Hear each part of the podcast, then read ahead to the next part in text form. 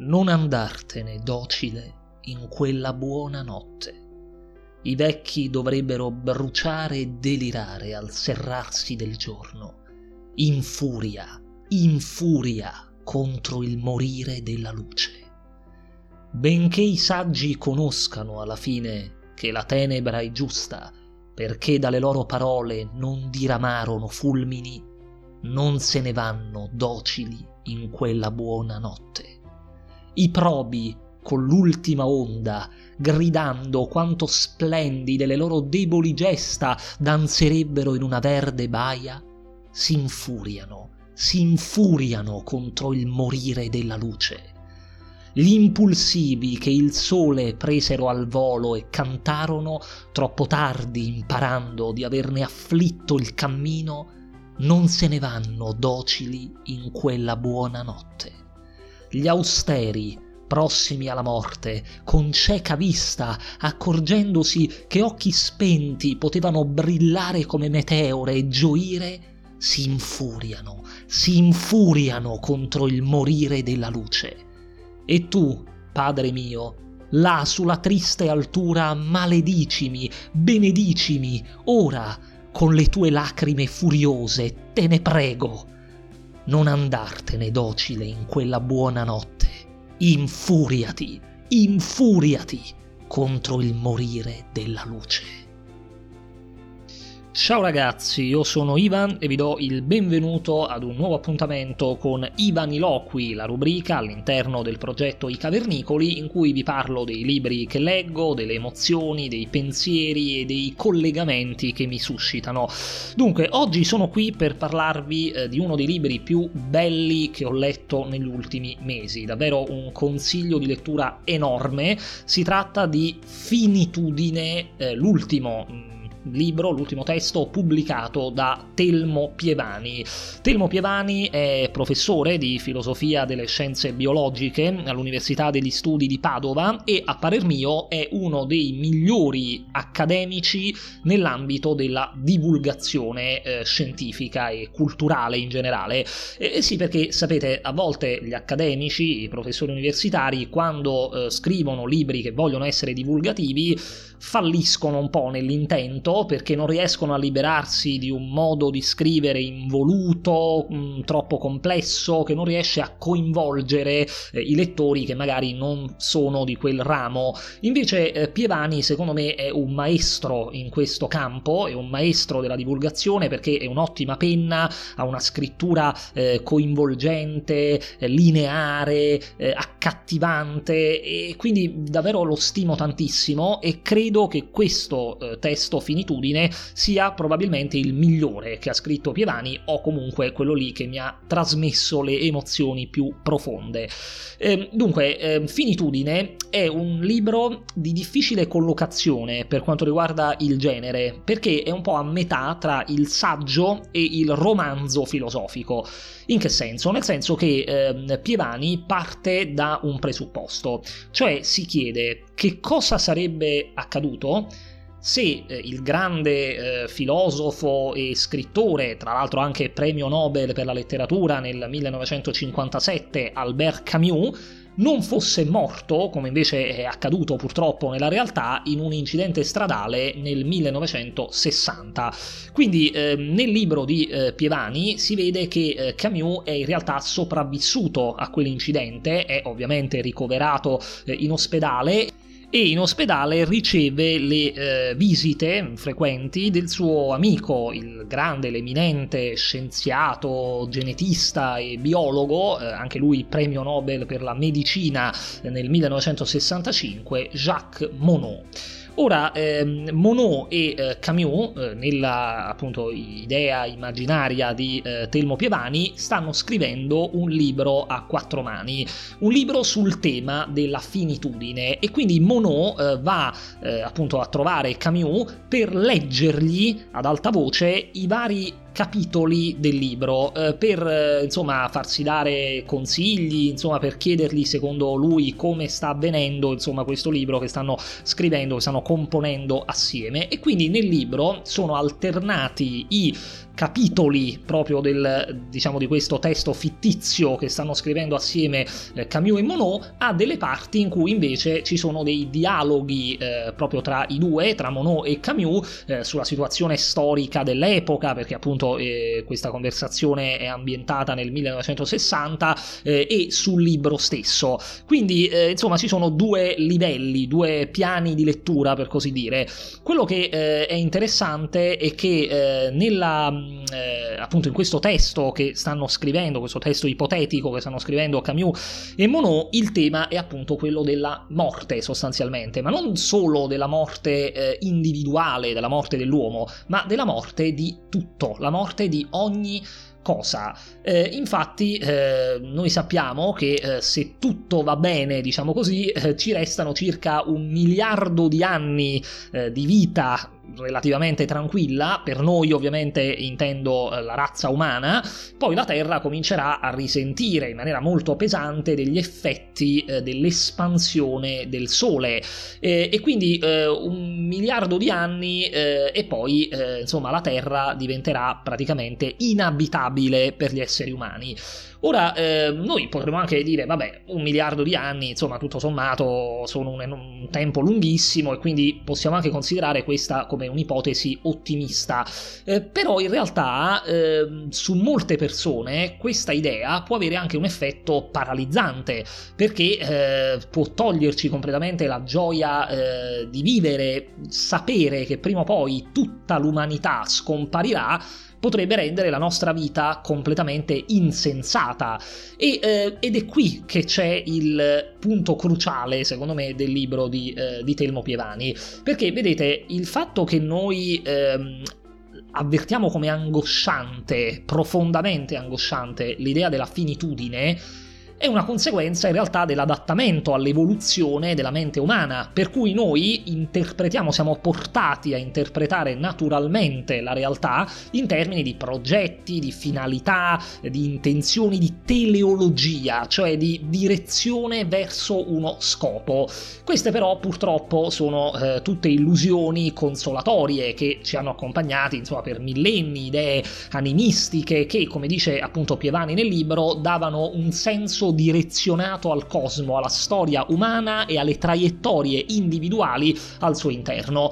Oggi però la scienza ormai ha sgombrato il campo insomma da queste illusioni, ci ha fatto capire che in realtà all'universo non frega nulla di noi, la natura non è qui per noi, e quindi noi siamo costretti a cercare un senso, come scrive in maniera molto efficace Pievani, in un universo di raggelante solitudine.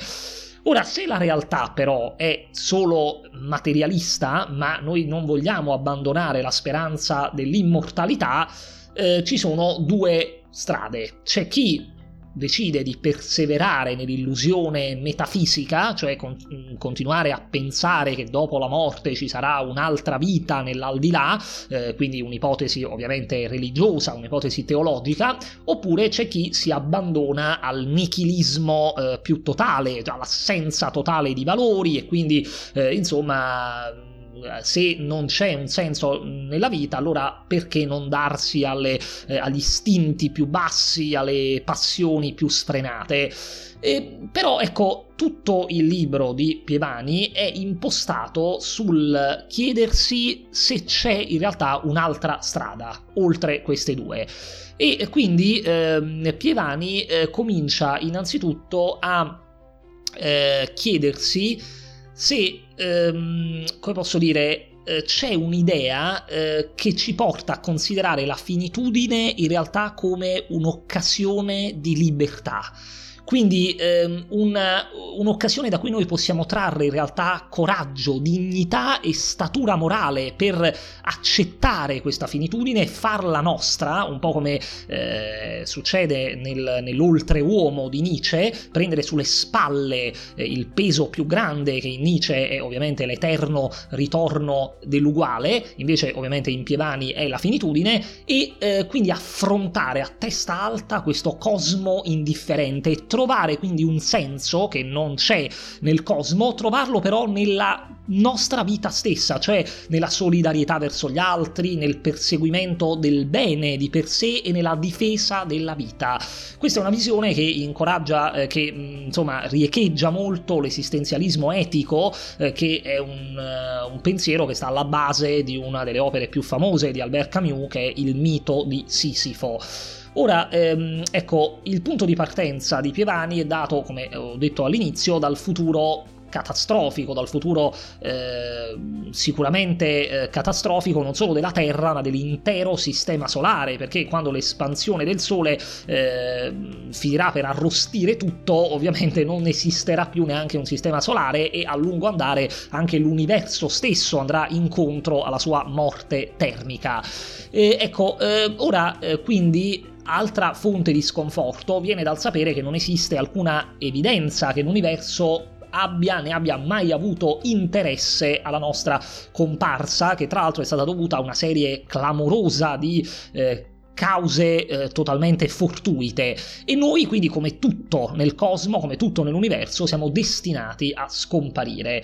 Però la tragedia dell'uomo è che noi, a differenza di tutti gli altri gli altri animali, le altre cose che esistono nel mondo, ne siamo perfettamente consapevoli. Noi sappiamo che abbiamo appiccicata addosso una data di scadenza e quindi la nostra situazione è una situazione paradossale e quindi può togliere senso al fatto stesso di esistere. Però in realtà per Pievani non dobbiamo cedere al pessimismo cosmico, ma anzi è necessario rifiutare con forza la sorte a cui ci destina la natura e quindi ribellarsi a lei, anche se in realtà ne siamo parte.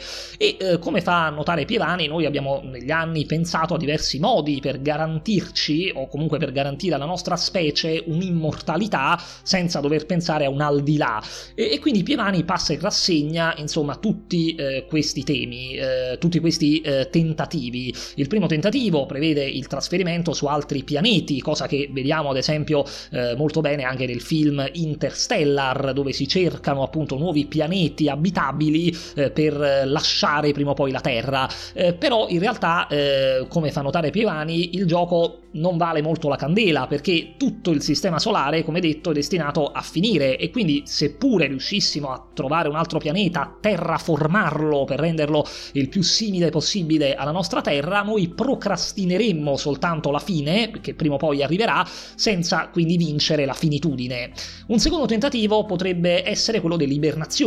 Ok, ci si iberna, quindi ci si congela, e in questo modo si spera che prima o poi, col progresso tecnologico, si potrà essere scongelati e riprendere a vivere. In realtà però neanche questo sistema, secondo Pievani, funziona, perché in questo modo non si allunga la vita, ma semplicemente si congela la morte.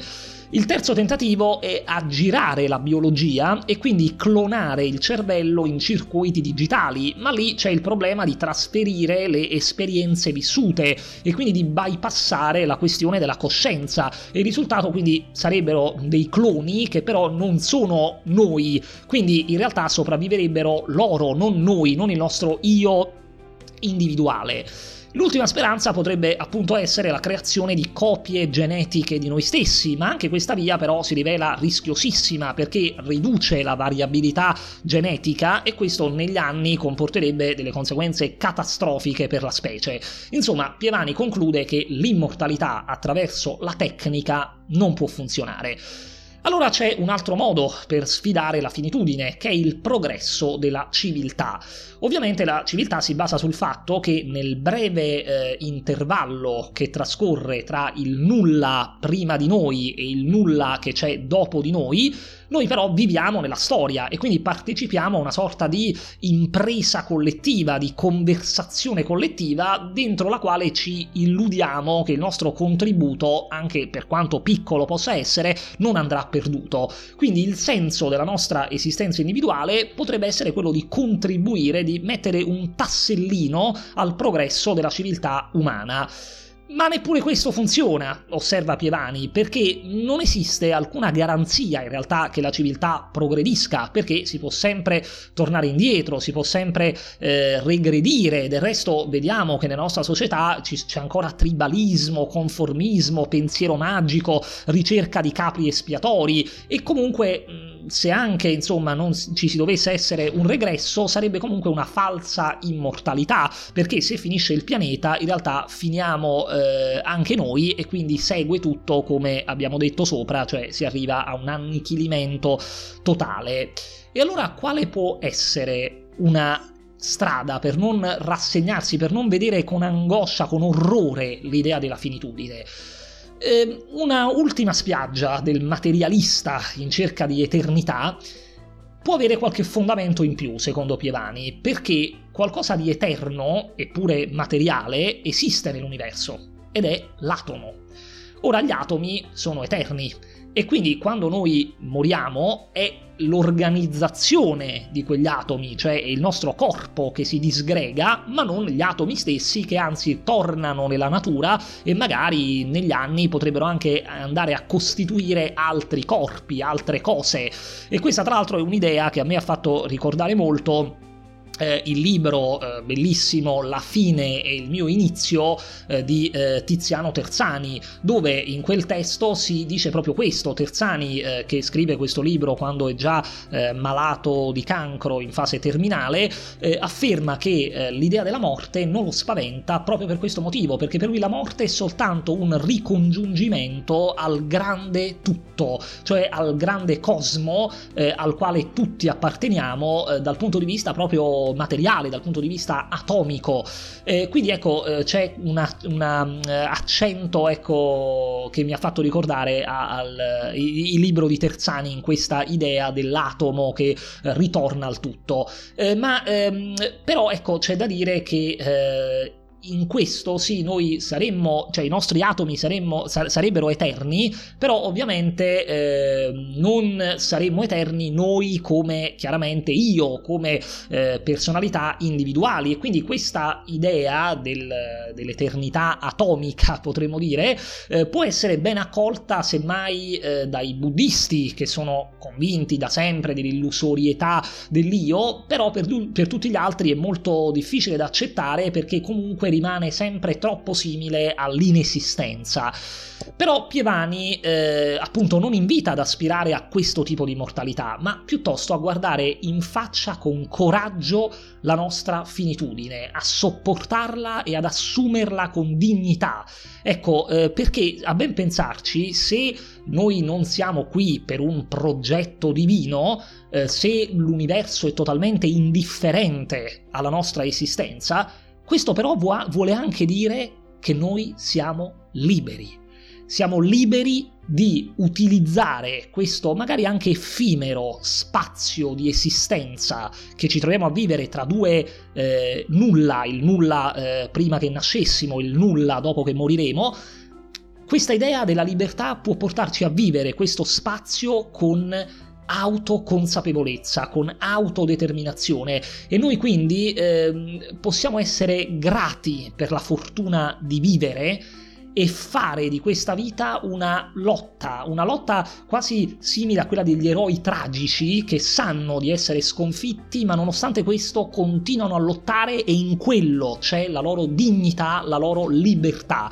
E infatti il sottotitolo del libro di Telmo Pievani è un romanzo filosofico su fragilità e libertà.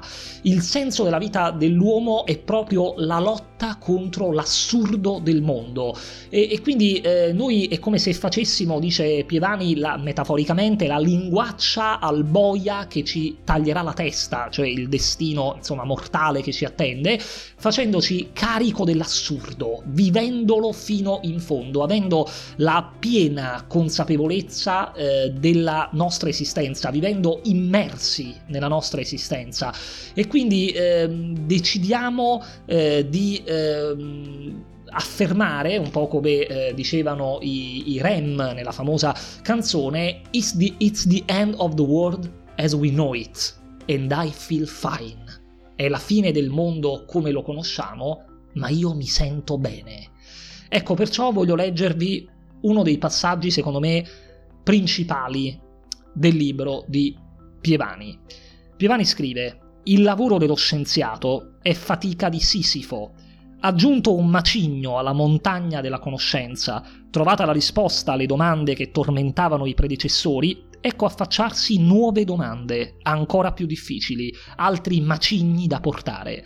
Con il passare del tempo gli interrogativi aumentano anziché diminuire, più si sa e più si possiedono strumenti per capire che non si sa. E allora succede che mentre lo scienziato ribelle cerca qualcosa, la natura, più ribelle di lui, gli mostra tutt'altro, lo svia su una strada inaspettata in fondo alla quale c'è la scoperta di qualcosa che lui nemmeno sapeva di non sapere. Lo scienziato, in un certo senso, si dà sempre obiettivi irraggiungibili e nell'inquietudine di inseguirli perennemente si scopre felice». Nella vita ci sono molte cose che desideriamo e che sono alla nostra portata, qualcuno da amare, una casa, i figli, un lavoro gratificante, i viaggi nelle bellezze della natura. Molte di queste cose riusciremo ad ottenerle e ci daranno gioia, ma il loro conseguimento non sarà mai equiparabile ai sogni incerti e ansiosi che le hanno precedute. Ecco, la scienza è sempre dentro quel sogno, sempre lì a sfidare l'ignoto, sempre lì a desiderare di andare oltre. Ha sempre davanti un obiettivo che non cessa mai di essere tale. Anche grazie alla scienza, la nostra contingenza e la nostra finitudine non implicano né nichilismo né cinismo, ma al contrario impegno, ricerca, solidarietà umana, rivolta contro ogni padrone e lotta per la giustizia, una vita vissuta appieno in ogni istante. Homo sapiens, il cacciatore nato del senso, capisce che un senso non c'è. E allora decide di vivere fino in fondo il non senso e di sobbarcarsi felice le fatiche di Sisifo, della scienza, dell'etica e della convivenza umana, di sorridere perfino dinanzi all'assurdità del proprio destino, di godersi lo spettacolo della natura. Non ripiega su se stesso, insomma, ma si apre al mondo e agli altri.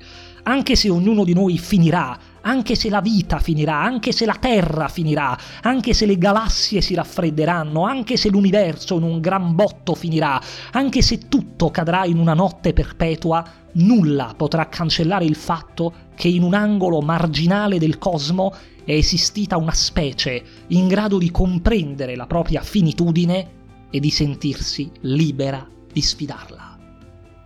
It's the end of the world as we know it.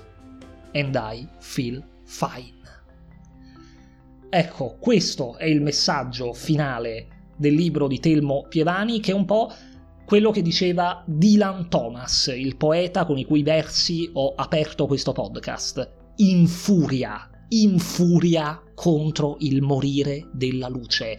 Non rassegniamoci alla finitudine, ma lottiamo sempre con tutte le nostre forze per rendere quanto più possibile degna di essere vissuta la nostra vita e quella degli altri. Cerchiamo di avere consapevolezza della fortuna di essere lì, di essere vivi in un intervallo tra due nulla. Bene, io spero di avervi fatto venir voglia di leggere il bellissimo libro di Telmo Pievani e anche gli altri testi che ho citato, come ad esempio quello di Tiziano Terzani in questa puntata. Vi ricordo che sotto in descrizione trovate tutti i link per acquistare i testi citati. Vi ringrazio davvero per avermi ascoltato fino a qui. Noi Cavernicoli vi diamo appuntamento fra 10 giorni. Sarà la volta ovviamente di Manu Logando, la rubrica di Emanuele. Grazie a tutti. E tu che ci stai ascoltando, ricorda sempre che più sai, più sei.